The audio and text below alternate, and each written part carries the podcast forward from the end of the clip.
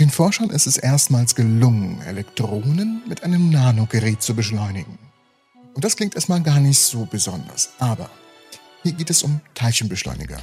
Und sie sind in den verschiedensten Bereichen der Industrie, Forschung und Medizin unverzichtbare Werkzeuge. Es gibt sie in unterschiedlichen Größen, von ganz klein bis sehr groß, wie die Anlagen bei CERN. Forscher arbeiten auch an neuen Technologien, um Teilchenbeschleuniger kleiner und günstiger zu machen. Eine neue Idee ist, Laser und kleine Nanostrukturen zu verwenden, um Teilchen zu beschleunigen. Dies könnte helfen, die Größe und die Kosten dieser Maschinen zu reduzieren.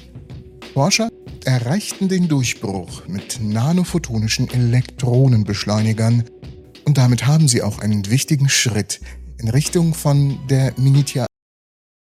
Min, min, Miniatur... Ich habe einen Schlaganfall. Miniaturisierung von Teilchenbeschleunigern gemacht. Diese neuen Beschleuniger haben die Größe eines Computerchips und nutzen Laser zur Beschleunigung von Elektronen.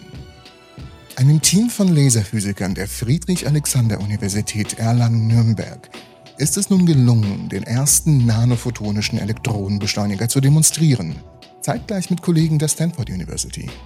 Aber was sind diese kleinen Teilchenbeschleuniger und was bedeutet das nun für unsere Zukunft?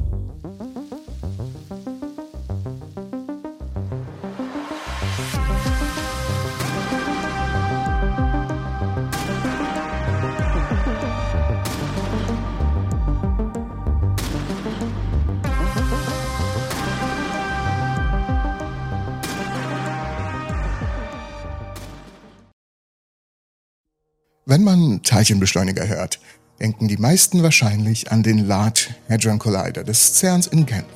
Den rund 27 Kilometer langen ringförmigen Tunnel, den Forscher aus aller Welt zur Erforschung unbekannter Elementarteilchen nutzen. Solche riesigen